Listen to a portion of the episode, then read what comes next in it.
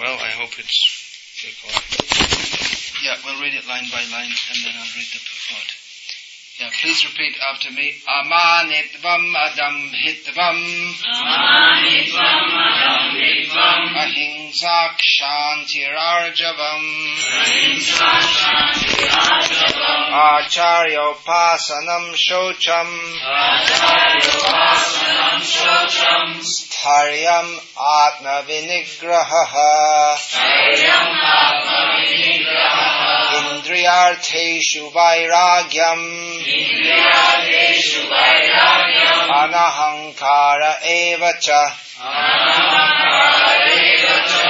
vairagyam. Indriyartheshu vairagyam. Anahankara eva cha.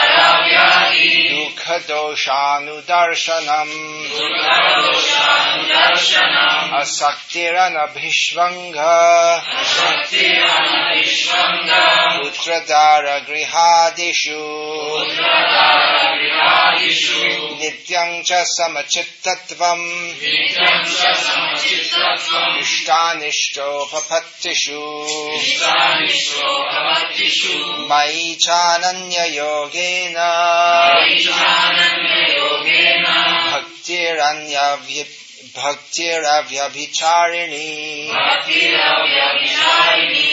वित्तदेशसेवित्वम् अराच्यजनसंसदि अध्यात्मज्ञाननित्यत्वम्। सत्त्वज्ञानार्थदर्शनम्। एतज्ज्ञानमिति प्रोक्तम्। अज्ञानं यदचोऽन्यथा Translation. Humility, pridelessness, non-violence, tolerance, simplicity, approaching a bona fide spiritual master, cleanliness, steadiness, self-control, renunciation of the objects of sense gratification, absence of false ego, the perception of the evil of birth, death, old age and disease, detachment, freedom from entanglement with children, wife, home and the rest, even-mindedness amid pleasant and unpleasant events, constant and unalloyed devotion to me, aspiring to live in a solitary place, detachment from the general mass of people, accepting the importance of self-realization, and philosophical search for the absolute truth, all these I declare to be knowledge, and besides this, whatever there may be, is ignorance. Now the purport is several pages long, and I'm gonna, not going to read it now, although I recommend that you read it. Uh, I'll analyze some of uh, these points. Om Jnanatimirandhasya Jnananjana Shalakaya चक्षुरुन्मीलितं येन तस्मै श्रीगुरवे नमः नामश्रेष्ठं मनमपि शचिपुत्रम् अत्र स्वरूपं रूपं तस्याग्रजम् उरुपुरीं माथुरीं गोष्ठवतीम् राधाकुण्डं गिरिवरमहो राधिकामातदाशाम् प्राप्तो यस्य प्रथितः कृपया श्रीगुरुं तं नतोऽस्मि Vandeham Shri Guru Shriatah Parakamalam Shri Gurun Vaishnavamscha Shri Rupam Sagrajatam Sahagana Raghunatam Vitam Tam Sajivam Sadvaitam Savadhutam Parijana Sahitam Krishna Chaitanya Devam Shri Radha Krishna Padan Sahagana Lalita Shri Shakam Vitamscha Bhagavad Gita is known as a presentation of spiritual knowledge. Generally, people consider there to be knowledge and belief. Knowledge is something that you can uh, quantify, you can measure. Hare Krishna. Science is supposed to be that which is measurable. and we don't hear in Western discourse, in our discourse in the Western world, spirit, about spiritual knowledge. It's considered to be belief. But here, Krishna talks about Jnanam, and Srila Prabhupada uh, often uses the term spiritual knowledge. In other words, it can be definitely known, but not by the quantifiable method. In fact, that whole method of thinking that we can know, thinking that we can know by the method of measuring is Maya. It's called Maya, illusion. Mapiyate anayate iti Maya. To the attempt to measure is called Maya. To think that we can measure everything. Krishna is immeasurable. That doesn't mean he's unknowable. He is knowable, but not through the measurable, not through the senses which, which can only deal with that which is measurable. So this is knowledge, Krishna declares. All these points which he has mentioned here are knowledge. Now, um, knowledge this, these are prerequisites for attaining knowledge and symptoms of actual knowledge. In other words, just like to take the first one, humility. Unless one is humble, one cannot get knowledge. That's true in any field. Because if you're not humble, then you think you already know. Then how are you going to learn? In uh, college, if you go and you, you have no respect for the subject or for the teacher, then you can't learn. If you think, well, I already know more than the teacher, then you can't learn. So humility is required. And humility is also a symptom of one who has gained knowledge. Vidya dadati vinayam. Vidya is more or less a synonym of jnana, knowledge. What is the result? What do, what do we get from that? Vidya gives vinayam, which is also a, uh, it means humility. It's a, it's a synonym of the word which Krishna uses here, amanitvam. Of course, as with most synonyms, there's some nuances, some subtle differences, but similar words. We find also elsewhere in Bhagavad Gita, Lord Krishna refers to the Vidya Vinaya Sampanne Brahmane. So Vidya Vinaya Sampanna Brahmana. A Brahmana is one who has knowledge and humility. So, uh, these are prerequisites to attaining knowledge and symptoms of knowledge.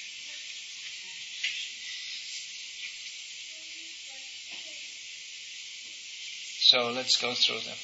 Uh, we can also consider these in relation to the modern educational system, or, the, or what is in modern life considered knowledge. In modern life, knowledge is considered to be amassment of information. If you can learn a lot of things. And if you, one can put them all together and spew them out, that is considered to be sign of an intelligent person. But the standard given here by Lord Krishna is something completely different. Srila Prabhupada often, he spoke a lot about education. He said our movement is an educational movement. Now, it's become standard in our movement to have courses, bhakti shastri courses. then what's then Bhakti Vaibhava, and I guess eventually they'll get on to the Bhakti Vedanta and Bhakti Sarvabhauma. These are the standards, the, the levels of courses Srila Prabhupada gave. When Srila Prabhupada said that our movement is an educational movement, these uh, courses, well, that was definitely within the definition, but it's not the whole definition. We shouldn't think that education just means formally sitting in a class and amassing information and taking some exam. Now I am a Bhakti Shastri. I know so much. But actually, uh, in Vedic education, everything is education. It's all education. And there are pre- prerequisites for that also. One has to rise early in the morning. There's no meaning to, one, one cannot be considered an actually learned person if he has the habit of sleeping until nine o'clock in the morning, or even seven o'clock in the morning, for that matter. That means that the knowledge, it's book knowledge. There's a great difference between book knowledge and realized knowledge. And the one who is realized, he, he acts in a uh, in the manner of an of a learned person. We find in early in Bhagavad Gita, Arjuna asked Krishna, "Stita pragyasya ka bhasha samadhi stasya keshava stitati kim prabha, prabha, uh, kim prabhasheta kim asita brajeta kim." What? Uh, how does a person fixed in intelligence, how does he speak?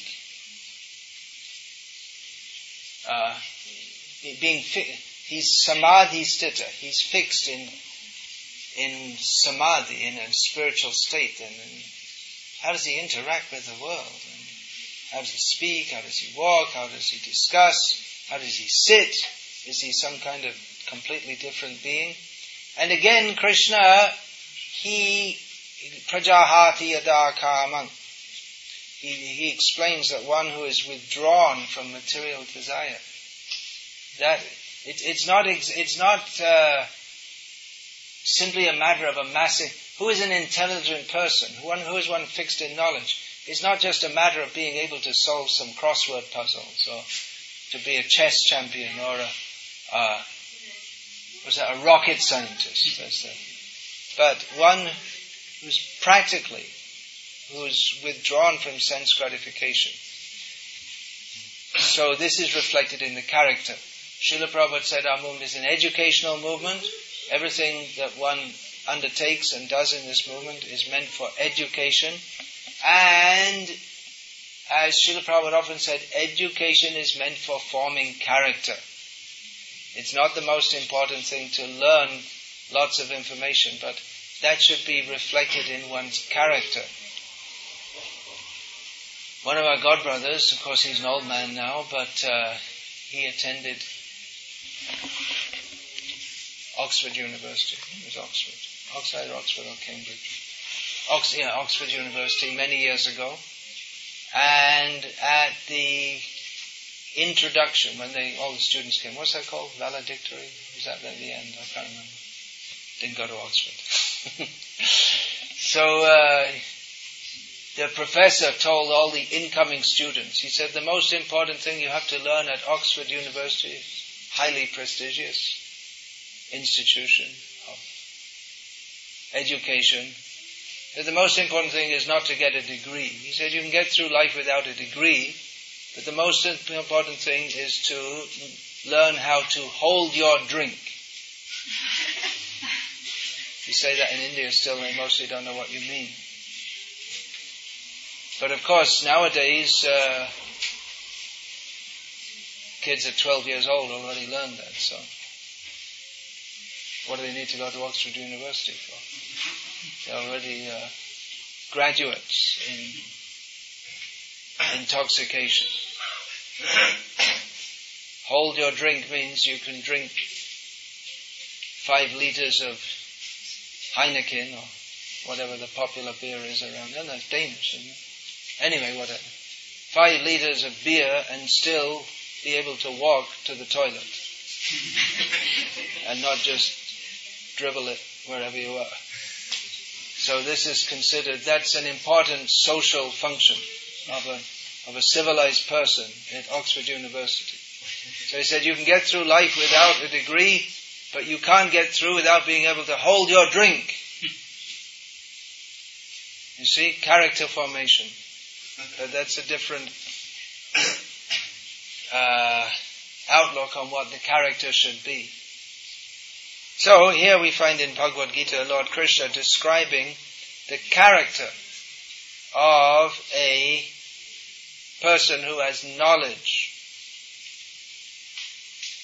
Knowledge, of course, that culminates in Vedaisya Sarverahameva Vedaha, the object of knowledge in all the Vedas, which means knowledge, is Krishna.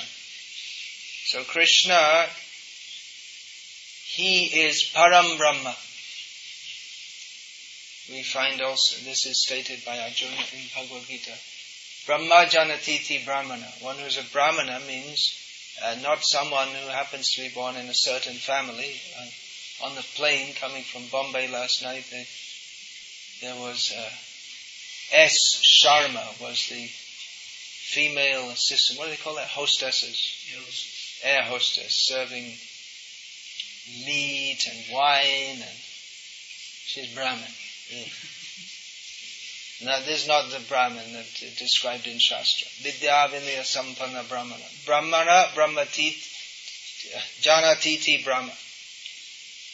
Brahma, sorry, Brahma Janatiti Brahmana one who knows Brahma, the spiritual, such a person is a Brahmana. So Krishna is Param Brahma. He is the supreme Brahman. So to know him, one requires to be pure. Krishna is Param Brahma, Param Dhamma, Pavitram, Paramam Bhava. He is the supreme pure. To know him is not possible if one is eating meat and drinking wine. Uh, or even if one is eating meat and drinking wine, one may be superficially very intelligent. There are very intelligent people in this country, no doubt. You don't have to tell the Germans that. They already know it very well. But uh, one may be an intelligent meat eater and beer drinker, but that is not the intelligence by which one can understand the absolute truth. That begins with humility. So the very concept that one should be humble is almost totally absent from the modern way of life. In fact, if one is uh, very proud, that is considered a sign of someone self-confidence, personality development. Someone is very proud. This is a symptom of the demoniac person. Damba. Damba, Darpa, Abhimana. These are, pri- yeah, the very, amanitvam, adhambitvam. These are the first two symptoms of knowledge. Humility and pridelessness, which are, again, almost synonyms. But there's no well, amanitvam, as Prabhupada says, uh, he describes here, humility means not wanting to be honored by others. There, there are specific meanings. No, and, and then adambit, adambitvam means to be bereft of the uh, pride of thinking oneself better than others. So there's similar words.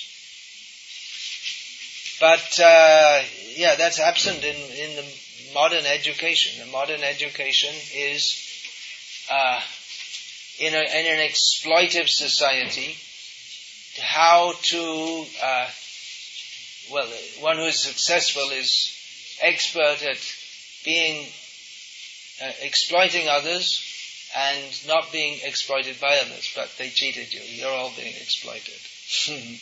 it's the whole society. The whole education is meant for exploitation. Whereas in Vedic society, means to become free of the tendency toward exploitation. The whole system of dharma, the varnashram dharma, is to become free from the tendency to exploit. In the Western world, India is portrayed as uh, being the, one of the main symptoms of India, along with uh, poverty, the stupidity of uh, worshipping cows, uh, and then and the other prime symptom by which India is known is the caste system. So India has bad PR in the West. Um, but the caste system is a perverted reflection of the actual Varnashram Dharma, which is meant for regulating society in such a way that there's cooperation and two, so that there should not be exploitation. Whereas the, the, the, caste system is the perverted reflection of that in which uh, cooperation is enforced and uh, people take a superior position not to serve others but to exploit them. Brahmana has a superior position in the Varnashram system, highly exalted position. But he's highly exalted because amanitvam, adambhitvam, because he's humble and prideless and simply wants to serve others, therefore he's so exalted. But if he takes the exalted position without the humility and pridelessness, then the, the whole system breaks down and the whole purpose, which is to get free from the spirit of exploitation which characterizes this material world, characterizes especially the demoniac attitude, that is lost. And instead of being a godly system, it becomes a demoniac system. That's why we find that Srila Prabhupada often spoke of the necessity to establish Daiva Varnashram, godly Varnashram, as opposed to Asuric Varnashram. It's the perverted reflection of this. So humility and pridelessness, this is inculcated in the Vedic system of education by the brahmachari will beg on behalf of the guru on a daily basis, even if he's from a very rich family, a very exalted family, even if he's the supreme personality of Godhead, Krishna himself also became a brahmachari, Krishna and Balaram. And they begged some alms, please give us, Bhavati Bhiksham Dehi, give us some alms. Uh, that is uh, supposed to, or has, has the effect of uh, inculcating humility. However great a family one may come from, if he has to beg, that that uh, inculcates humility. Now, there's a difference between humility and humiliation. Most people would think in the modern age that, well, to beg is humiliating. But the, the, the begging of a brahmachari is humbling in a positive sense, in, in a required sense. Humiliation means one has a very big ego and one wants to be egoistic, but your ego is smashed and you feel depressed because you want to be egoistic. But humility means your ego is smashed and you welcome that. Very good. That requires to be smashed. So if one has no motive to be humble, then when the ego is smashed, then he'll feel humiliated. So it's very, uh, the, the whole understanding of the guru-disciple relationship is very difficult for people who are raised in this demoniac society to even begin to understand because the whole idea is, is, that well everyone has their rights and their freedom and uh, everyone should everyone has, should have the right to develop their own egoism to the ultimate extent. And uh, the whole idea that one should become humble is totally absent from from the moment of birth up to the time of death. So it's very, very difficult actually to be Krishna conscious or to, or to even to be a human being of any character because unless one is trained in, in these godly characteristics, uh, then the, the ego will run wild. The, this character training means from the beginning the brahmachari is trained how to become humble or the girl at home, there's, there's not exactly a brahmacharini, but the girl at home is trained to serve, to be humble, but this is considered a crime in the modern world if anyone's trained to become humble. It's actually considered an affront on humanity if anyone's trained to become, isn't it? They say it's like uh, against human rights and um, everyone should be, isn't it? They say that. And everyone should have equal rights to be as puffed up as possible. so, and, and they, and they, they'll make a lawsuit against you and put you in prison if you say something like, well, uh, women should be submissive and, and uh, yeah, women should be, everyone should be submissive actually. So uh, it's a very messed up society.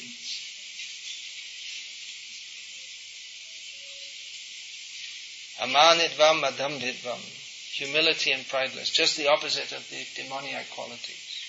Dambha, Darpa, Abhimana. The demoniac qualities are described by Lord Krishna. Again, the three almost synonyms. Dambha, Darpa, Abhiman, pride, arrogance, conceit. Srila Prabhupada translates these, which are, they're all very similar.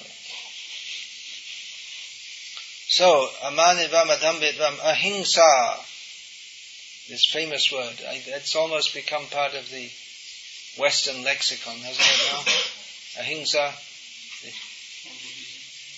yeah, it's from Buddhism. This rascal Dalai Lama talks about peace and eats veal and all kinds of meat. And such a rascal. Such a disservice people do. When they talk of ahimsa and then they eat, they're, they're every day eating ducks and chickens and all kinds of gourmet meats. So, uh, ahimsa, non-violence. Interesting that Krishna speaks of non-violence while inciting Arjuna to fight. How is, how is that? I Prabhupada often spoke against the nonsense non-violence. And he spoke against Gandhi for, Mahatma Gandhi for promoting non-violence. When, and, and he, Gandhi would daily speak on Bhagavad Gita and then one of his big principles was non-violence. And Prabhupada said this is ridiculous because violence, total ahimsa within this world, it, it, it's not possible that the very role of a kshatriya is to be violent. And that was Krishna's whole point to Arjuna. That to be non-violent in a situation that requires violence will necessarily bring more violence. And, uh, well, that actually happened in the, in the case of Gandhi. He said, well, no, we should be fair to the Pakistan and all the money and the weapons were with, were in Delhi so we should be fair to them, give them their due quota of weapons and money. So they did, and the first thing they did attacked India. So he caused more violence by his fairness. Or, uh, yeah, and he himself, ahimsa, ahimsa, what was the practical point? He himself, as Prabhupada said, he got shot. So it's, you could say it's not a practical philosophy. So, uh, then why is Krishna speaking about ahimsa? Well, actually, this is qualified in Srimad Bhagavatam by in Lord Kapila teachings. Nati hingsrena, this term is used. So, excessive violence, more than is required, that should not be employed. The, the attitude should be of not wanting to do any harm to others. That should be the attitude. Maitra karuna evacha. The attitude to all living beings should be of uh, not hating anyone. One should be friendly and merciful to all. But sometimes that friendliness and mercy, mercifulness takes the form of violence, which may seem very strange. But just like a doctor, he may, to benefit the patient, may cause them pain, cutting. It seems like violence, but applied in an intelligent and knowledgeable way can be for the benefit of others.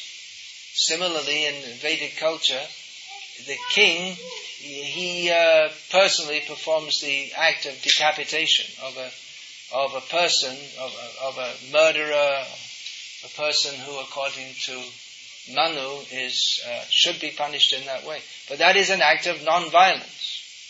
It's, how is that an act of non-violence? It's, it's violence, but it's non-violent in the sense that it's performed for the benefit of that person and of everyone else. Because if he's not punished in that way, he has to suffer severely sinful reactions. And society becomes full of, unless there is this severe punishment, again in the modern age, this is not much appreciated in countries like Germany, where they have uh, the ideas that, well, give them a chance. But the, the Vedic culture is, uh, forgiveness is there, but can be there, but uh, there's also severe punishment. And if there's strictness, then the good citizens, they shouldn't be worried about that. But if one is a criminal, then they are forcibly restrained. So, uh, ahimsa means non-violence, then has to be understood in context. Because in this world, there are bad people, and they need to be restrained by force. A police force is required. Without that, uh, as we see sometimes in some countries, the police go on strike, and then there's immediate looting, crime. That means that people are not doing that only because they're afraid of the police. It's the threat of, of force, of violence, which keeps the these uh, bad people in check. So violence is required, but an attitude of wanting to harm others, simply out of uh, bad feeling, that is uh, very sinful. Arjuna, he had the attitude that he didn't want to hurt any. Arjuna, he wasn't against fighting per se. He didn't want to fight. He had fought so many fights. He'd been fighting all his life. He wasn't against fighting. But he, would, he wanted to know if the he would not fight unless he accepted and understood that it was on dharmic principles. He was not just some kind of terrorist or hooligan that went around killing people whimsically, but it was a considered action in every case. The general attitude is one of ahimsa. Kshanti, tolerance. Again, in the modern age, where is Whereas, oh yeah, I'm supposed to be comparing all this with the modern age. Non-violence. Yeah, we live in a very violent culture, don't we? We don't even see that. The slaughterhouses are kept far away. The millions of abortions, we don't, we don't hear the, the scream of the baby as they're aborted. It's all very nicely packaged. You can go in the supermarket and buy a packet of steak or veal. It's all nicely packaged, very neat and clean. We don't see the violence, but the whole society is running on violence. Violence to the earth, exploitation, and kshanti, tolerance. Is uh, that's also explained in Bhagavad Gita. Matra sparshastu konteya, shita ushna, sukha dukkha daha, agama payana nityas, tang satiksha One should tolerate great heat, great cold. As far as possible, one should tolerate. In the modern age, people have, if it gets a little hot, they need a fan or air conditioning. If it gets cold, they need heating, hot water, and so much, so much arrangement just to make everything pleasant in all respects. But again, the, in, in the brahmachari, gurukul, education system, they taught to tolerate, take a little disturbance. Don't, don't try to make life too soft and too comfortable. This uh, material comfort and spiritual realization don't go together very well. If one is always looking for material comfort, then uh, he'll be distracted by that, always on the bodily platform. So one should be able to take some discomfort. And, and, and then you don't even feel it actually. If we're always used to adjusting the temperature just as we like it, everything, everything should be just as I like it, then uh, we become disturbed. If there's any little disturbance, if if the electricity goes off in this country, it doesn't go off. But if it does go off, then it's a big disturbance. Oh, now what happened? I can't, I can't turn on my TV and uh, can't turn on my air conditioner. It's a major disturbance. But uh, in traditional society, of course, there was no. People had to live simply. And tolerance of not only physical disturbances, but yeah, we have amanitva, so what is that? Uh, one should be tolerant of people insulting us. All this tolerance. That, that comes, that's also a, symptom of detachment. That one is not so much attached. That what is this situation? All material life means always trying to adjust the situation to try to make it suitable for my sense enjoyment. And let just be, everything should be just adjusted nicely so I can be happy. Everything. So we spend all our energy trying to trying to make everything just as we like it. Anukulyasya sankalpa pratikulyasya varjanam.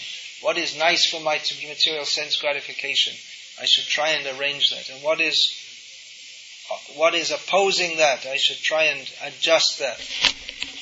But in this way, our whole purpose of life, we get distracted. Instead, that all right, what it's a little hot, a little time, right, whatever it is, little disturbance, this, that, but we have to concentrate on spiritual activities, not just spending our whole energy trying to make everything very comfortable, very pleasing for the senses. That doesn't mean that we unnecess- we don't unnecessarily uh, make conditions uncomfortable for ourselves. And if there is a fan, we could use it. But it's not that we become dependent upon that. And all our energy goes into trying to make some arrangement so that we can be materially comfortable or mentally comfortable. That uh, we find in the modern age people have so much depression and hypertension, stress, this, that, the other. They don't feel mentally comfortable. But one who can tolerate, then all right, different situations, and just accept it. We have to go on with our spiritual practices. Now it's warm, and after a few months it'll be cold. But anyway, whatever the situation, we have to go on with our chanting, service to Krishna, all this. Sometimes we're sick, still we have to go on as best we're able. And this is tolerance.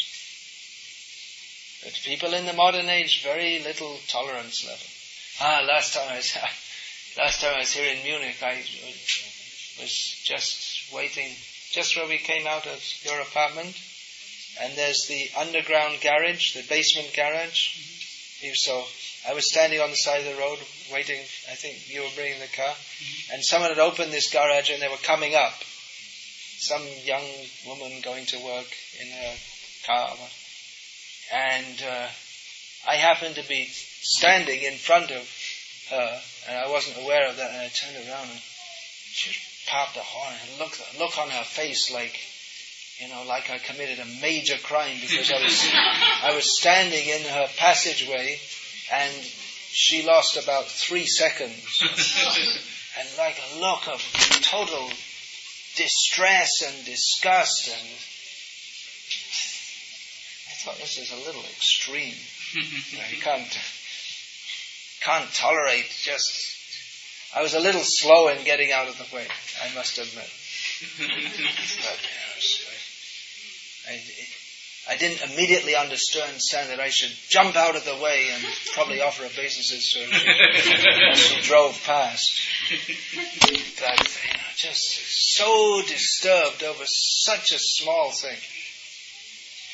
Because they have important things to do. They have to go to work. lack of tolerance, then, then the mind is always disturbed. And how can there be spiritual realization? Arjavam, simplicity. This is absolutely unknown in the modern world, either physical or mental simplicity. Life is very complex, and people's whole mentality is, is very complex. Better to live simply and be mentally simple also. Mentally simple means we, we're not making all kinds of different. So many people come and there's so many mental hang-ups and go on telling this and. So many things in their mind and all very complex. No need for any of this. Jiv Krishna Das Abhishas Kale Ta Ardukanai. Bhakti Vinod Thakur gives all the solutions to everything in material life. Just understand the eternal servant of Krishna, Das finished. You don't need to understand anything else. Very simple. Life is very complex. You just understand. The servant of Krishna, everything in this world is temporary. There's no need to get all caught up. This person's my enemy.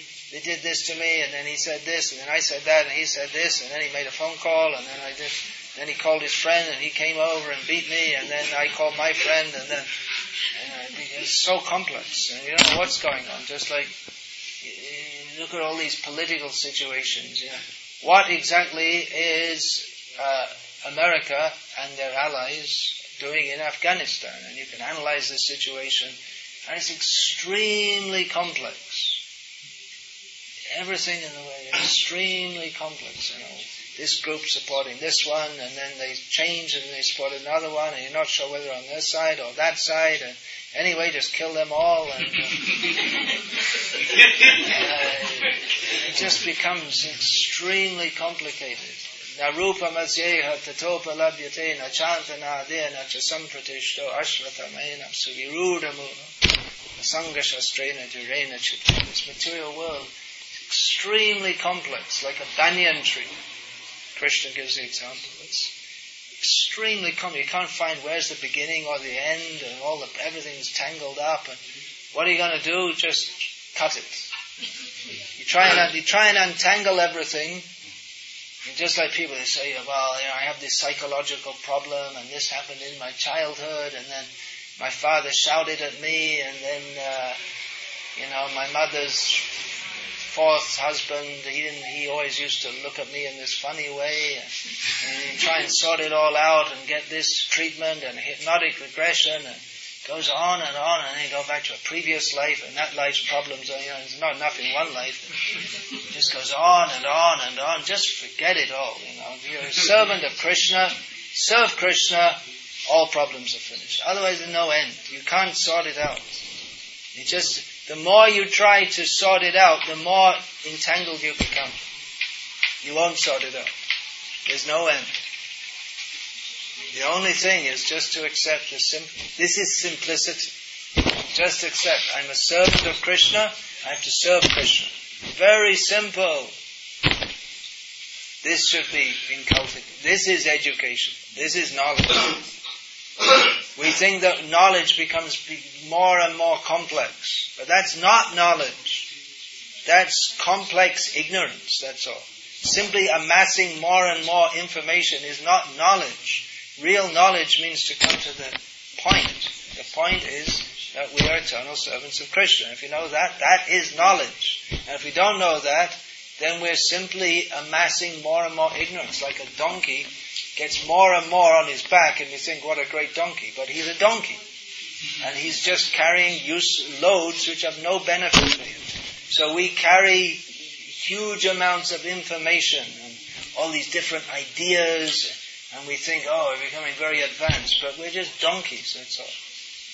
It should be simple. Throw off the loads, surrender to Krishna. That is simplicity. Simplicity in life also. Why make life complex? As Prabhupada said, he, he, he always uses as an example that uh, they made this electric razor. Simply, and you have to always change the parts, change the batteries. They said that previously, you see, there's you get one one blacksmith makes a razor for life. You use it your whole life. That's finished. Now you get this comp, just a just a straight blade. That's all. You sharpen it on some leather. That's it. But now they made electric toothbrushes and just unnecessary complex society. So live simply. Don't simplicity means also don't accumulate more than we need. That's another symptom of the modern society. Go in people's houses and they open, open the cupboard, it's full of all this junk. This they bought something and then they just put it in the cupboard. And they do that every time they go out to shop. They buy something, and then they use it, and they think, well, maybe I'll use it later. And they stick it in the cupboard, and they have whole rooms full of all kinds of toys and gadgets and all kinds of things that they 25 pairs of shoes, 200 saris, so many, I mean, there's uh, so many lipsticks and body lotions and something, what is it, something to put on the face and something to take it off your face. you see the whole bathroom's filled and it probably the whole thing probably costs about 500 euros or something. And none of it, none of it's needed. And if you need some, something for, it gets, you know, skin gets dry in the winter, it's cold. So you can use some mustard oil like that. Simple thing. Otherwise, it's all unnecessarily complex. Society. Live simply. Don't accumulate more than we need. Shocham, cleanliness. Internal cleanliness and external cleanliness. Not known in the modern world. Cleanliness. As one of the first things Prabhupada noted when he came to the Western world is how people, they have the habit, after passing stool, of smearing the stool around on their backside with some paper and then pulling up their pants and uh, some of them might wash their their hands afterwards, and that's it. And they, it might be a week later that they, take, that they bathe. This is not clean.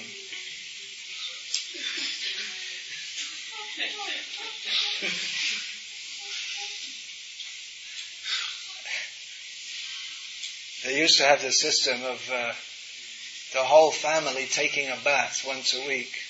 Right? You have the bathtub, I don't know, in German, but in English. And first the father takes a bath, in the same, and then in the same water, the mother takes a bath, and then the kids one by one, on the same water.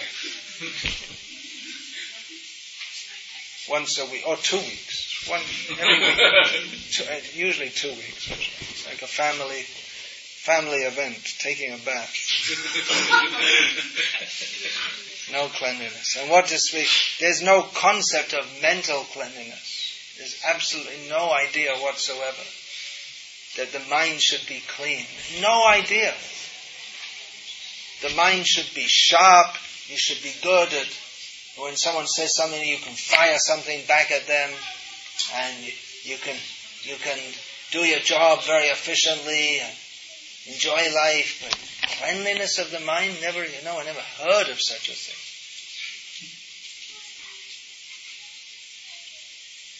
Then what next?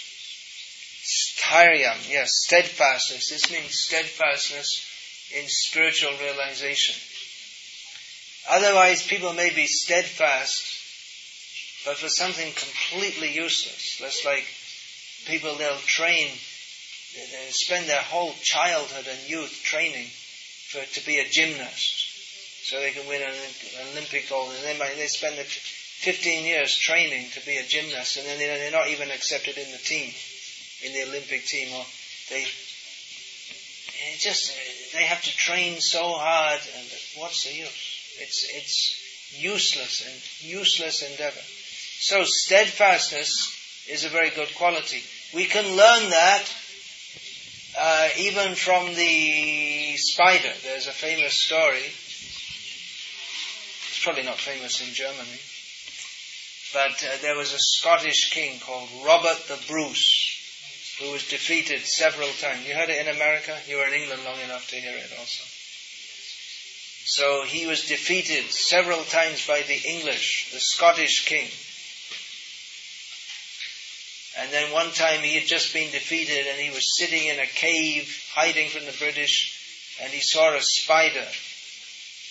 And spider kept on falling down, but he'd keep on trying to get up and eventually, after many, many tries, he got up and then he made his web. And then Robert the Bruce got determination. Yeah, I failed so many times, but let me try again. And then he went out and he won the battle at last. So steadfastness. He didn't give up because he was defeated a few times. So that's also, that's required in spiritual life. Also. Nothing good, even in the material world, of course there is nothing good in the material world, but nothing, even that which is considered good in material life, nothing good can be achieved without sticking to the goal through all difficulties. There are many difficulties, especially in the modern age, full of difficulties. So many difficulties. I see so many people here, like myself, not from, almost everyone in this room is not from Germany. That means they found that in their own country, there was uh, so many difficulties that they thought I have to go to another country I can be better off in another place. So this is uh, unnatural, actually. Why why should it be like that? But that's the, modern world. It's, and then you come here and find, you find that okay, we got free from one set of difficulties, but then we have another set of difficulties. Here we're physically more comfortable amidst our difficulties. And we earn more than we did in our previous set of difficulties. But then we have other difficulties also. Just like when you come here, you have to learn the language. Uh, although there's a veneer of uh, racial tolerance, actually they hate you. um, you're separated from your family, it's different culture, and uh, there are so many difficulties. It's damn cold here for people coming from India. Of course not now, it's just as warm as India. But uh, the winter is horribly cold and long. So there are difficulties. In material life, in spiritual life, there are also difficulties, but one should remain steadfast. Here comes another uh, term or concept that is absolutely unknown of in the modern age. Atma vinigraha, self-control. Who on earth is going to teach you that? That's against the whole in modern society that's that's considered deviant behavior because everyone's supposed to be indulgent and work hard to earn money to buy lots of things. But if you're self-controlled and you don't want and you don't want to buy the latest i this that or iPod, iPhone, i whatever it is, it's always I I I I I something for me. If you don't want to buy it, then there's something wrong with you. You, know, you didn't join the queue of 20 million people wanting to get the latest model. You already have one, but the latest model is coming out and it's got some more gadgets and some more buttons and oh, you, you're not, you, you can't live without it. so, but one who is self-controlled, then what is it? He's not, it's just the opposite of self-indulgent. Self-control means that there's so much inducement to enjoy the senses, but he's not, not concerned. Actually, it's very easy to be self-controlled if one is in Krishna consciousness. One simply makes the sankalpa, the determination that I will only do what is favorable for advancing Krishna consciousness. Anukul yasya sankalpa pratikul yasya bhajana. I will give up that which is against Krishna consciousness. And it becomes very easy. You go past the ice cream shop. How many flavors? What is it? 61? 71? Baskin Robbins? How many? 51. Only 51. anyway, 51's a lot. And then you think, ah, 51. Vanilla. Chocolate. Ah, this, that and then immediately it's, it, the mind is disturbed. But if one has made the determination, I will only do what is favorable to Krishna, then you just go, it doesn't make any difference. It could be any other building. It's just nothing there for me. There's no attraction. That's all. Nothing to do with it. Self-control becomes very easy. But it's not what modern education turns us into a, a slavering idiot who's just, just, they advertise it and then you feel, I have to buy it. I have to, I have to get an iPod. I have to get the latest computer. Have to go on holiday to, uh, where do they all go to from Germany? Croatia. Spain. You have to sit on the beach with 200,000 other Germans. there's, there's no room for us to move. Nowhere to go, and then drive all the way back. They don't drive all the way to Spain, That's too far. They fly. They fly in. So, enjoy. I have to enjoy myself. Come on. It's Friday night. Go to the bar. Indulge or spend all your money that you work for all week. No. No need. Self-control. No need. And if there's self-control, no need, then we don't have to work hard. And then there's no more Germany. Germany means work hard, earn money, spend money. So self-control is definitely not wanted in the modern society. But it is required for advancement in spiritual life. Unless there's self-control, there's absolutely no question of advancement in spiritual life. That must be there. We have to follow some rules. It's not like in the modern age these rascals say, uh, I'm spiritual but I'm not religious. I'm just imagining. I feel very spiritual. Feel so spiritual. But there's no, no system of purification. There must be rules and regulations to follow.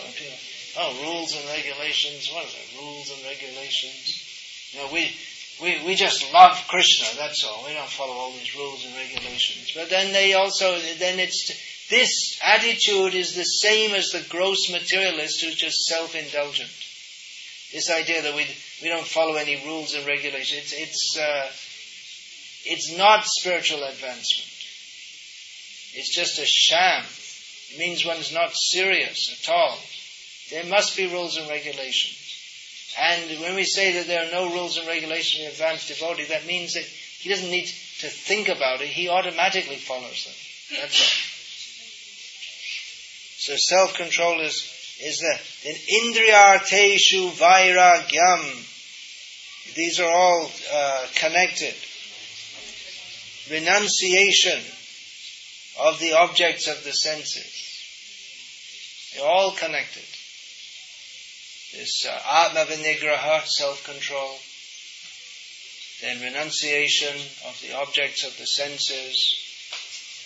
This is Jnanam, Krishna says. This is knowledge. Even to know that we should do this. Who is teaching this? This is required to be taught.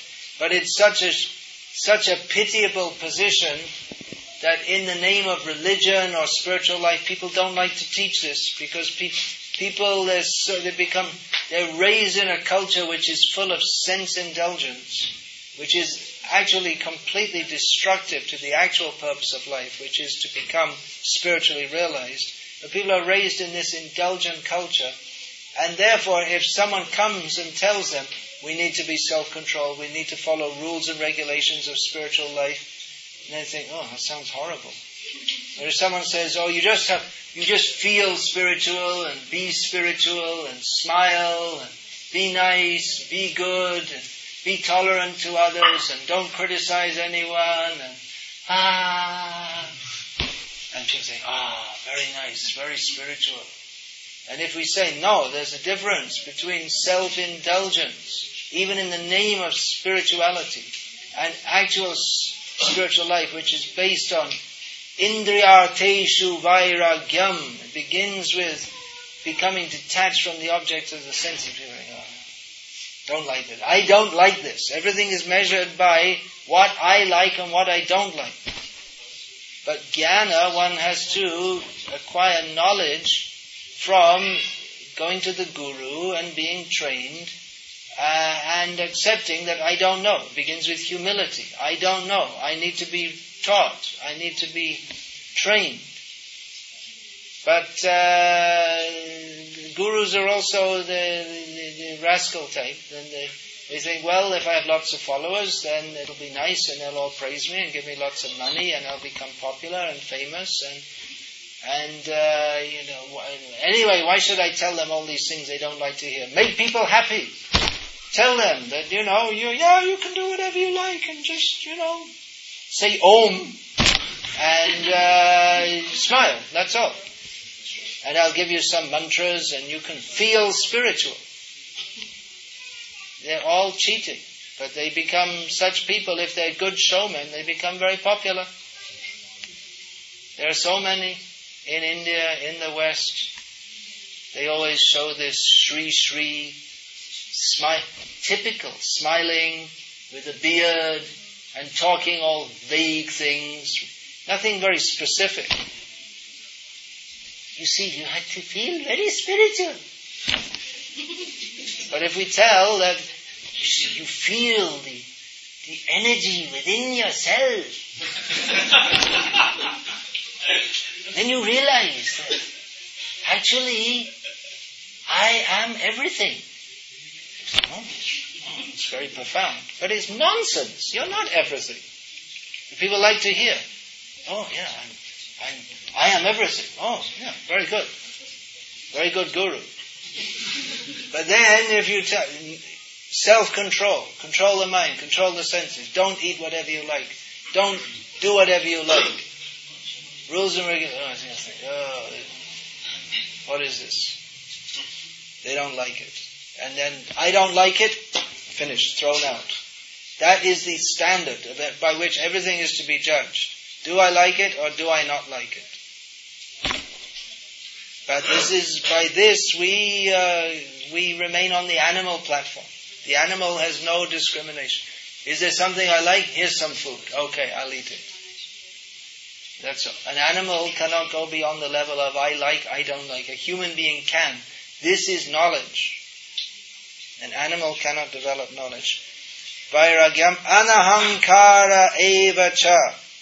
Eva, certainly, is emphasized. No ahang, one should be free of ahankar. That, that, which, by which one thinks in terms of I, me, and mine. One should, just like these bogus gurus that ah, ah, you are everything. Oh, yes. But then, you are, or we are, all of us, we are, we are not infinite. We are infinitesimal. Just the opposite. We are very small, very tiny. This should be understood. Free of ahankar, of thinking in terms of I, myself. Janma Mrityu Jaravyadhi Dukkha Doshanu Darshanam. Perceptions of the evil, the dosha, the, the, the fault of birth, death, old age, and disease. The world is very nice, is it not? Everything's very nice. The world is very nice. It's sunny, there are trees, there are cars, everything's very nice, everything's wonderful. But there's some problems. Generally, we like to think, well, the world's nice. It's, uh, if I get some facility to enjoy this world, then it's very nice. But there are some problems which no one can avoid birth, death, old age, and disease. We don't see this unless we, we see it, but we don't see it unless we're taught to see it. We're so blind, we don't see it. We see, pashan na pashati. We see, but we don't see. We see it, but we think, well, hmm, Okay.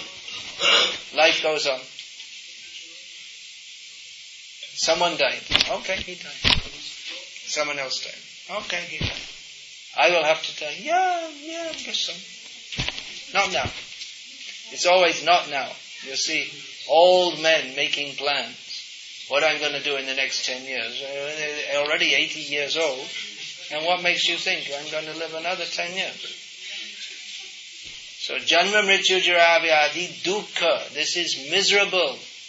Unless we're trained, we can't. This is the most basic thing, but we can't even see that unless we're trained. Therefore, we require to be trained. No education like this anywhere, in any school, college, or university. Therefore, it's a most foolish civilization which just goes on on the principle that we shall be happy in this world without seeing the miseries of birth, death, old age, and disease. Most foolish civilization. And they're so proud. Oh, so great country, Germany, America, Britain, great countries, leading the world. Completely foolish civilization. Cats and dogs. They have no, a cat or a dog, if we, we cannot speak to them any philosophy, any, tell them, you have to die. How can you communicate that to a dog? You cannot. And to most human beings in the modern world, that the, the necessity of becoming free from birth and death, you can't communicate it to them. Therefore, they are simply sophisticated cats and dogs. They haven't actually come to the human platform of intelligence, although they may be apparently very intelligent. But that is not intelligence, that is not knowledge. Asaktirana Bishvanga Putra Dara Grihadishu. Not being attached to uh, yeah, freedom from entanglement. Oh, Prabhupada separates them here. Asakti, detachment.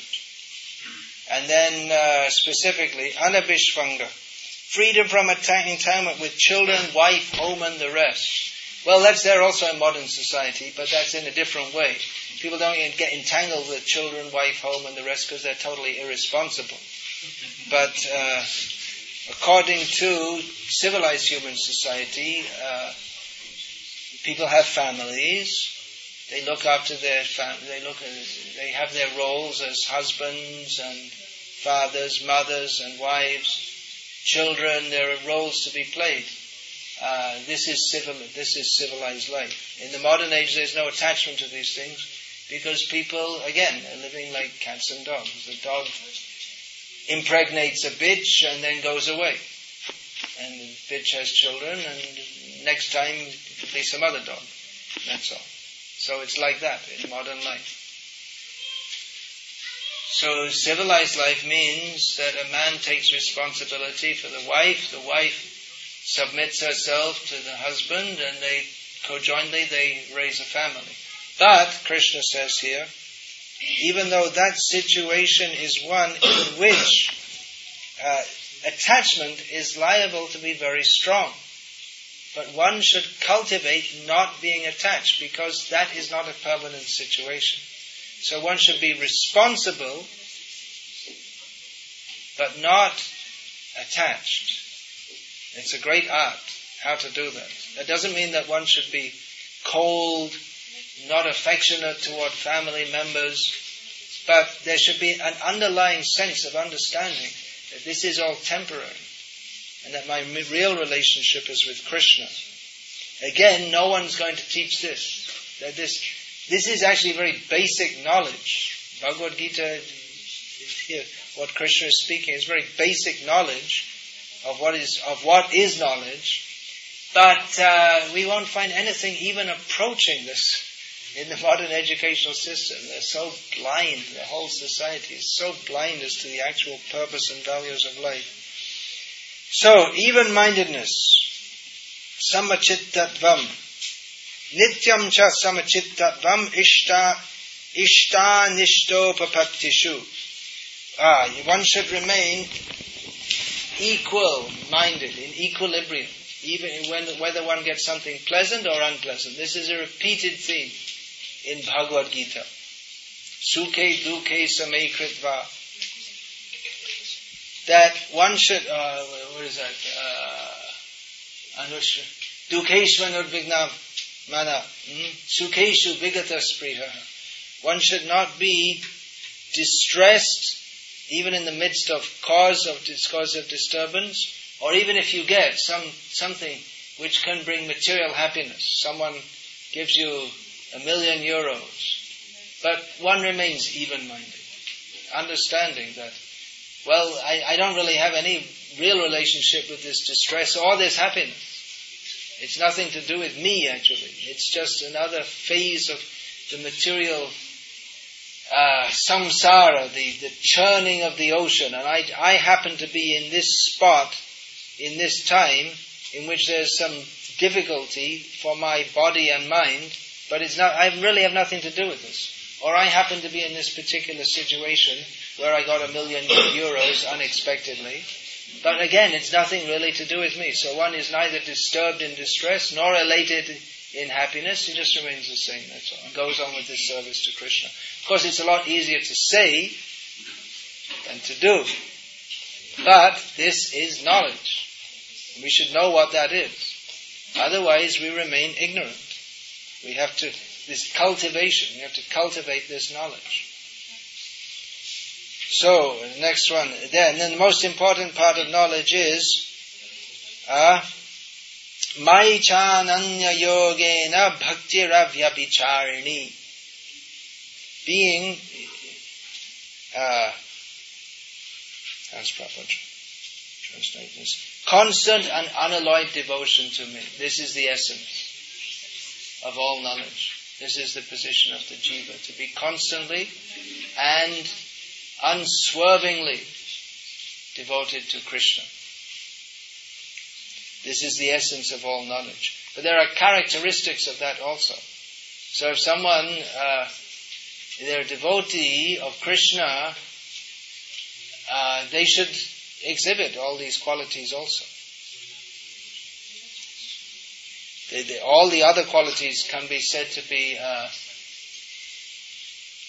sub-characteristics of the central characteristic, which is unalloyed and constant devotion to Krishna. Then, uh, Vivikta Desha Sevidvam, aspiring to live in a solitary place. One should not want to. Solitary means, as is described in the next uh, statement, arati jana sangsati. One should not be attached to the, the people in general. One shouldn't identify, I am a German, I am an Indian, I'm a Hindu, I'm a Brahmana. One shouldn't identify with this. One should desire to live separately from materialistic people and to associate with them. Again, it doesn't mean that one hates them, but one should associate with people who can uh, help one in cultivation of spiritual life. Adhyatma jnana nityadvam. Uh, Prabhupada translates as accepting the importance of self-realization Adhyatma Jnana Nityavam Tattva Jnanartha Darshanam and philosophical search for the absolute truth. Again, this is totally absent in modern education, but is the essence of actual education. Whatever else we may learn, whether it's getting a university degree, getting, holding onto, holding our drink, or whether we become a, uh, an expert engineer or or mathematician or doctor or whatever we may be, but the ultimate point of knowledge is to accept the importance of self-realization and a philosophical search for the absolute truth. That is required.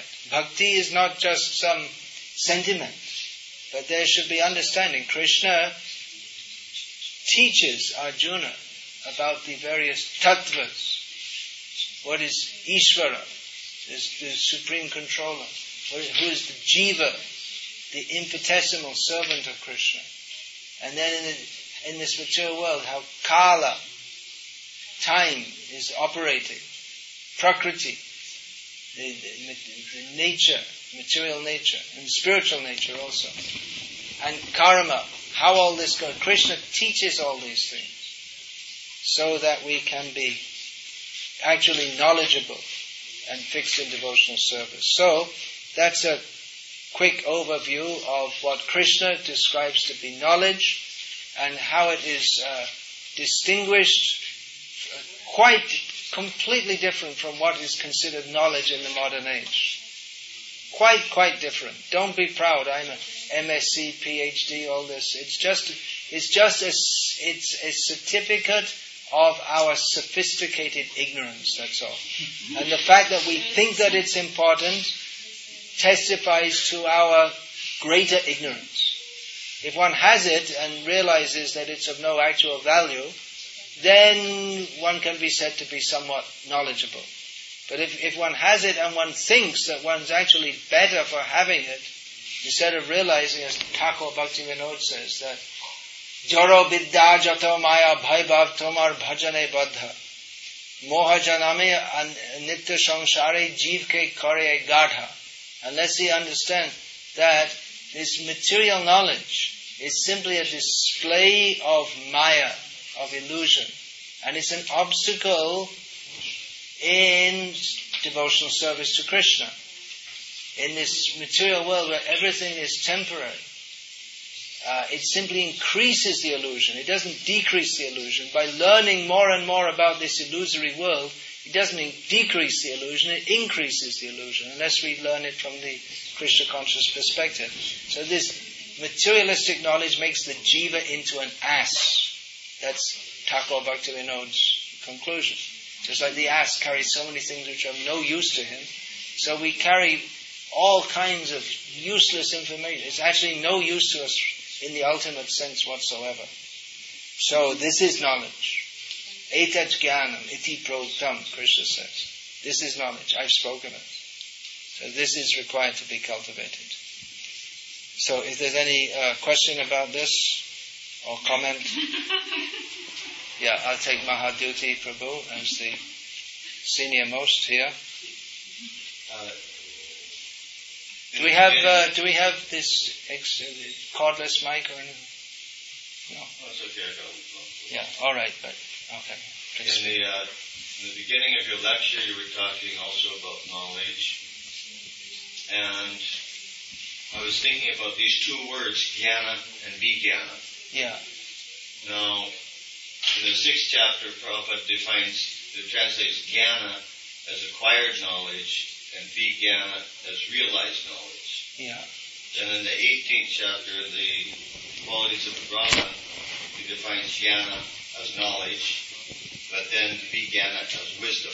Yeah, and then again, jnana and vijnana are described as knowledge of the uh, phenomenal and the numinous. Again, in, in, that he describes as the uh, material knowledge and spiritual knowledge. So yeah. in different contexts.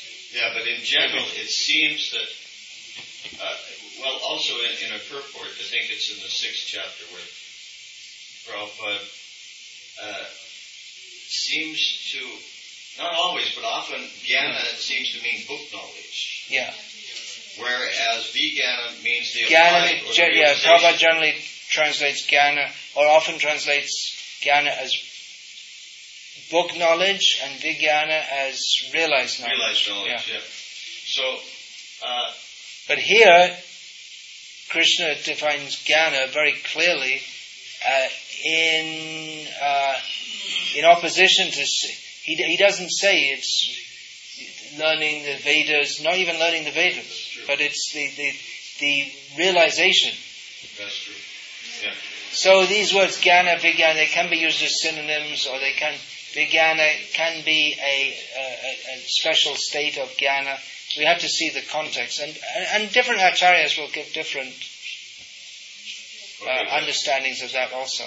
Okay, but the point I'm getting at is that, uh, well, I, it, it's related, is that when we're, when we're studying Prabhupada's books, yeah. okay, like for instance, you brought up about these courses, Bhakti Shastri. Yeah, yeah. Okay. So uh, you know, other senior devotees in ISKCON have also mentioned that, that the, the real thing is not just to acquire information, yeah. even if it's spiritual information, yeah.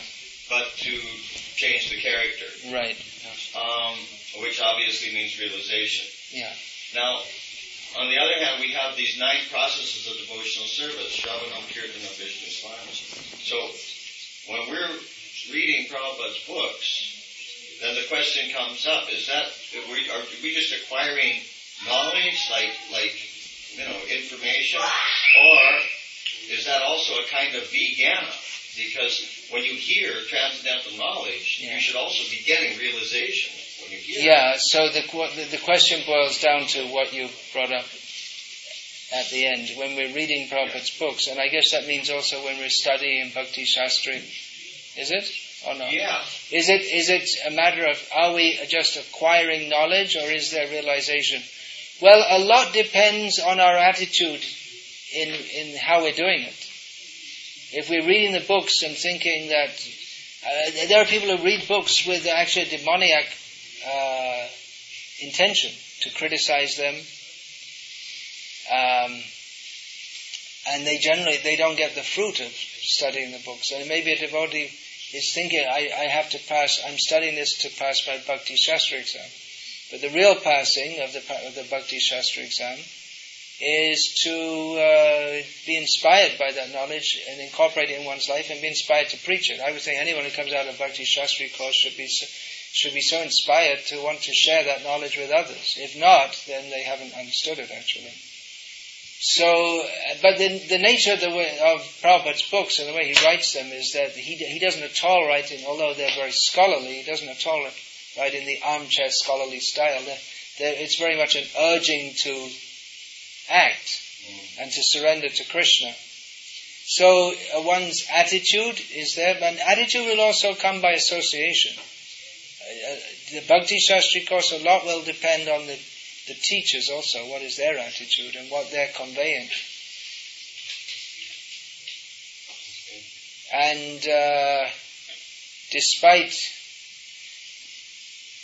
egalitarian ideas in uh, ISKCON today, uh,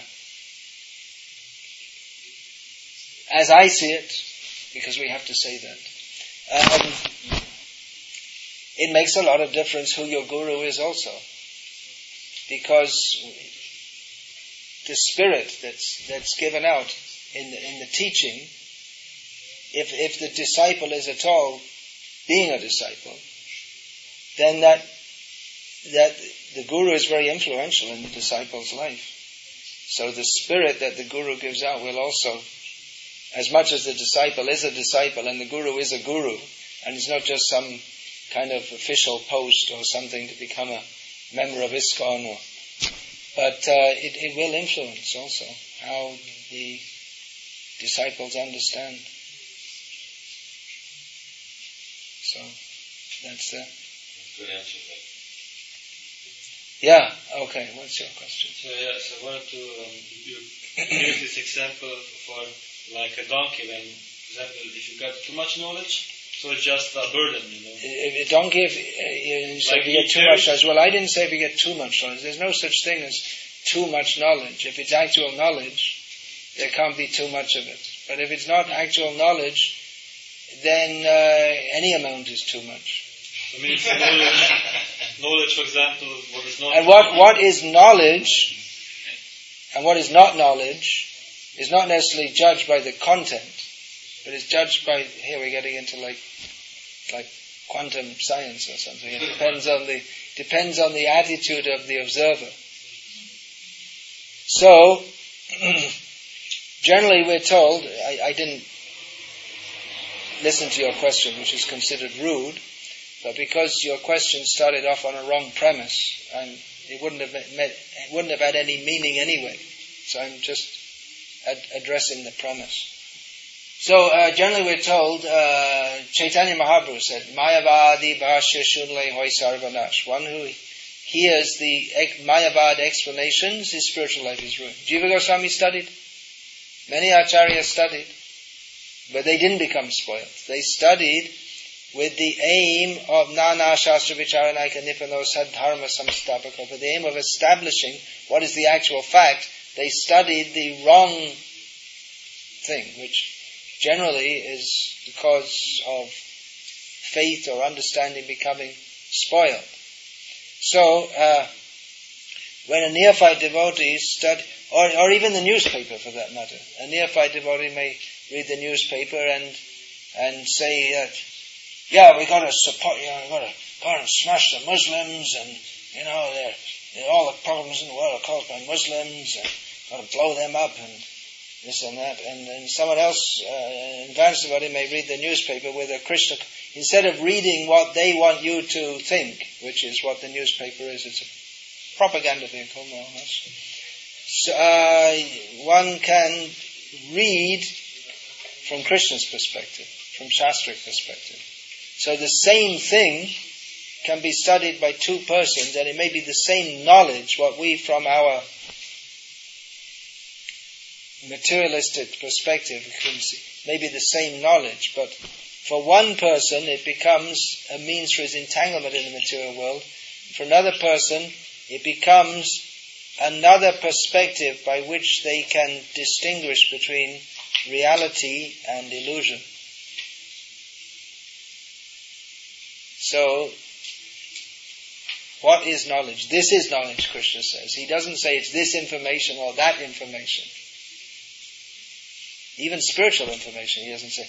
The, spirit, the spiritual information of Bhagavad Gita may be read by a person who doesn't get any spiritual benefit. He may learn the whole Bhagavad Gita, all the verses, and doesn't get any benefit out of it whatsoever. Because he, he didn't imbibe these qualities. Whereas someone else, he may not be very lucid in explaining, or, but he, he gets the essence. And he actually has the knowledge.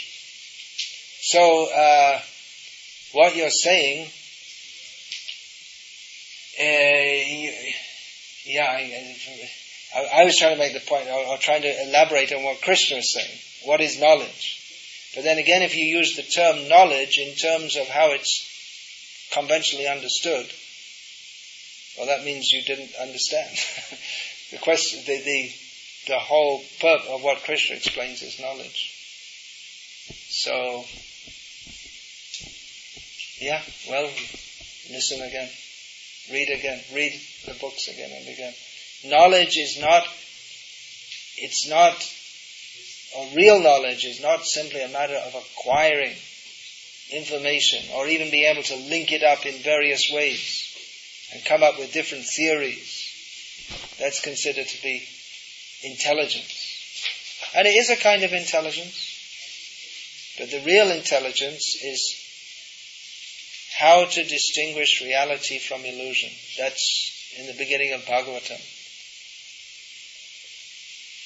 Yeah, then you may continue. Uh, um, so you made also the point that, like Bhaktivedanta Maharaj, said, like, it's just enough if we understand that we are eternal servants of Krishna. So actually, we... It's actually Bhaktivinoda Thakur, but all ah, acharyas okay, will say so, that. Sorry, all our acharyas will say that. Yeah, this is this is the essence of knowledge. So essence to understand that we are eternal servants of Krishna. Yeah. So actually, in that meaning, it's also said that, for example. Uh, but to understand that, we may we may read or, or imbibe to see how the the the totality of that. Then Bhagavad Gita describes Ishvara, Jiva, Kala, Karma, Prakriti. Srimad by, by studying Prabhupada's books and studying the lives of the acharyas, we realize the, the uh, profundity of that. It's not just like some kind of slogan, like uh, Jesus is the way, the life, and the truth, and no one goes to the Father but through Him. And it's just some kind of slogan. He said, that's it, that's the whole thing. And then what does it mean? What does it mean, the life, the way, the truth, and it's just, it's not defined. It's just a slogan. But when we say that, we simply have to understand that Krishna is the Supreme Lord and I am His servant. It's not just a slogan that we, or like Jato Mat Tato Pot in modern Mayavad nursery rhyme nonsense. It's, it's not just a, some kind of slogan, but we should understand the profundity of that also. What does it mean to understand that Krishna is the Supreme Lord? Then we have to study the Bhagavad Gita, Srimad Bhagavatam. What does it mean that I'm His servant? So it, it's, it's all knowledge is condensed into this, but again, it's, it's vast. How does that, how do we practically apply that in our lives? What does it mean in different, how to apply that in various circumstances? So yeah, it's very simple. It's very simple. But there's a vastness underlying it also. Yeah. So, for example, when we can see like many acharyas or many uh, learned persons who were very exalted and uh, they understood the point, uh, like being the, the servant, of Krishna, but they still continue to develop more knowledge. Uh, as I understand, is, is like uh, the chanting Maha mantra. Uh, knowledge is like uh, is like purifying you know oneself. Yeah. And uh, Yeah. so Yeah, even though they understood that everything is I I am Krishna, I am Krishna's, not I am Krishna, I am Krishna's. That's all there is to be understood. But still they study more and acquire more knowledge. Yes, that's purifying. Uh, also, a, a devotee acquires knowledge for about Krishna because he's fascinated by Krishna, he loves Krishna, he wants to know more and more about Krishna. And also for preaching Krishna consciousness. It's required to understand the philosophical presentation. So it's also a service to Krishna. It's not that one says, okay, uh, all right, I understood, I'm servant to Krishna, okay, no, now, no need, no more need to study. In one sense, that's true. But if one understands that, then he'll also understand that one of the services is to Krishna, as did the six Goswamis, for example. They studied the, the uh, Shastras and presented them for the benefit of human society. So it's also a service to Krishna. So So it's, it really depends on the attitude, which is the whole point of these five verses. Yeah. uh, and you have that too because it said also that Krishna, actually, for example, if you take the Srimad Bhagavatam, Bhagavad Gita is the incarnation of Krishna in, in the writing form, right? Yeah, Srimad Bhagavatam and Bhagavad Gita are Krishna. Yeah. In so literary if form. you're reading it or studying it, actually you're associating with Krishna, like chanting Maha We, yeah, we associate with Krishna by studying these books, yeah. But we also, there's also a quality.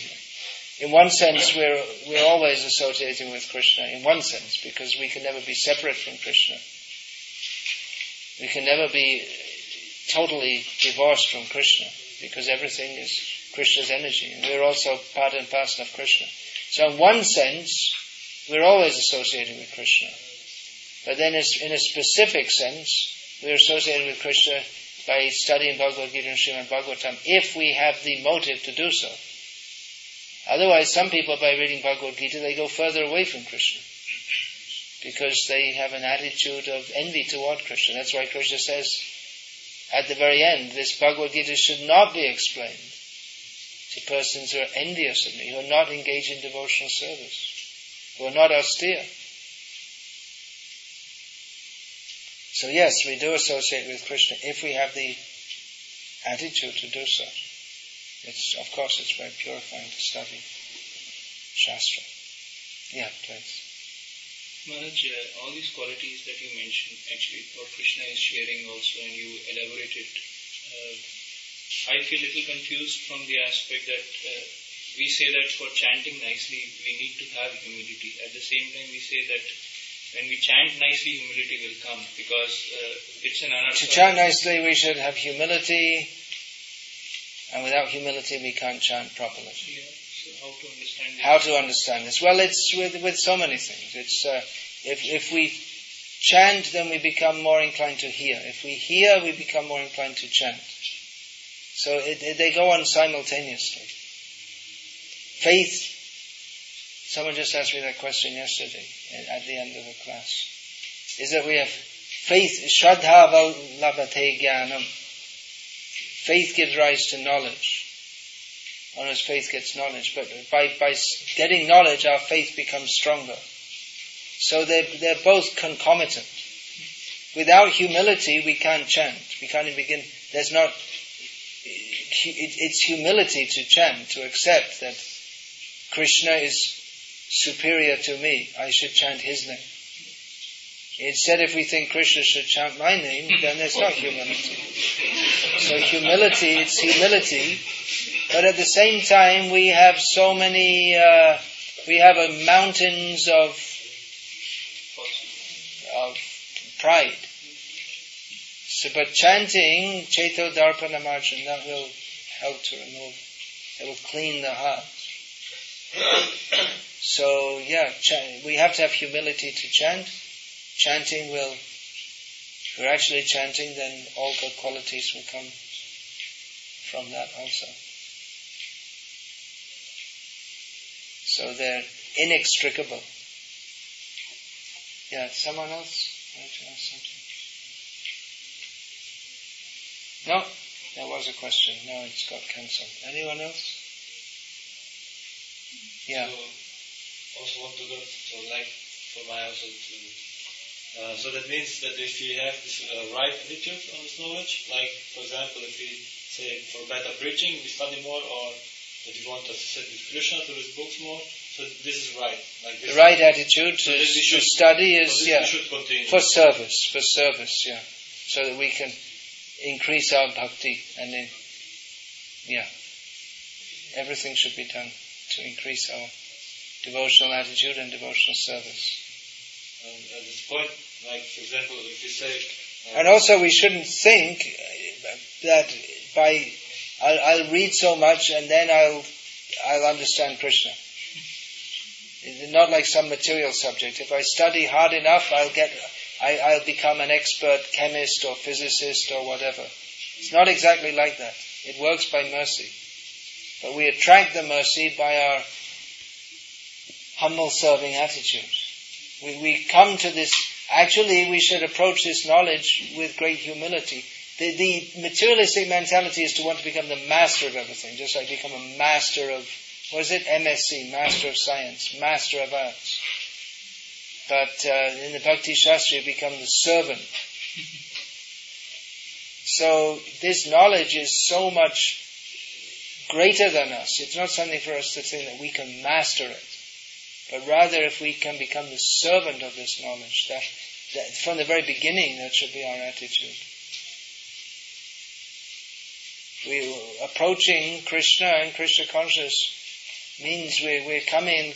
We should understand we're coming in contact with a, with a with a whole phenomenon far far greater than me, and we should approach with great awe. Bando mui shabodana mate. We sing that we, we, we approach prayerfully and carefully. Not that I become the master. Hmm. So, oh, you did have a question. You remember that again. Ja, der was zu vergleichen gesagt bei, also wenn was Schlimmes passiert, das gut. So, you spoke about tolerate when something bad happens and something good happens. Yeah, tolerate when something bad happens and tolerate when something good happens. So, um, Generally we hear about tolerating bad things, but we don't hear about tolerating good things. wenn ich jetzt was, äh, wenn mir jetzt was Gutes passiert, dann freue ich mich, dass Krishna das arrangiert hat. Ich würde dem nachverhalten.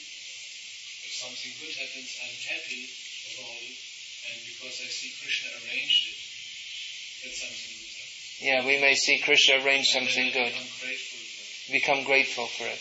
Yeah, that can also be. Like Sudama Vipra, he was in great poverty, but he was happy in Krishna consciousness.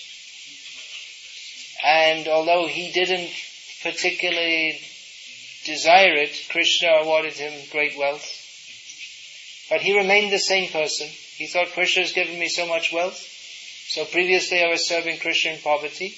Now I can serve him in wealth, so I can He's not particularly specified, but we can understand that he must have arranged for festivals and opulent service of the deity.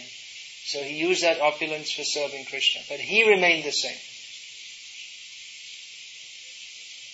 He, he saw, this is Krishna's gift to me, I should use it in Krishna's service. He didn't change his attitude of service. He didn't think, oh, now I got all this opportunity, before I had nothing else to do. I didn't have any money, so I didn't have anything else to do but chant Hare Krishna anyway. But now I can enjoy myself, so forget about chanting Hare Krishna. Some people that happens. That happens. It, it's a test. Difficulties are a test from Krishna, and if Krishna gives us some material facility, that can be a test also. And, if, and maybe that's a more difficult test. We often see our movement goes on better when there are difficulties. And when there's money and acceptance by the public, then it seems our devotees are more likely to get in Maya.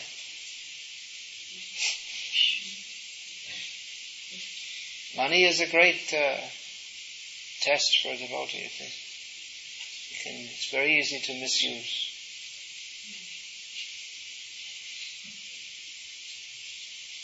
You think then why should why should I say why should I set all this austerity, rising early and all this, you know, I, I can stick the money in my pocket and go away.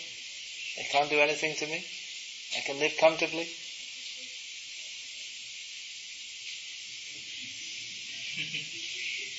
Be careful. Now you don't have that facility. Maybe you will in future.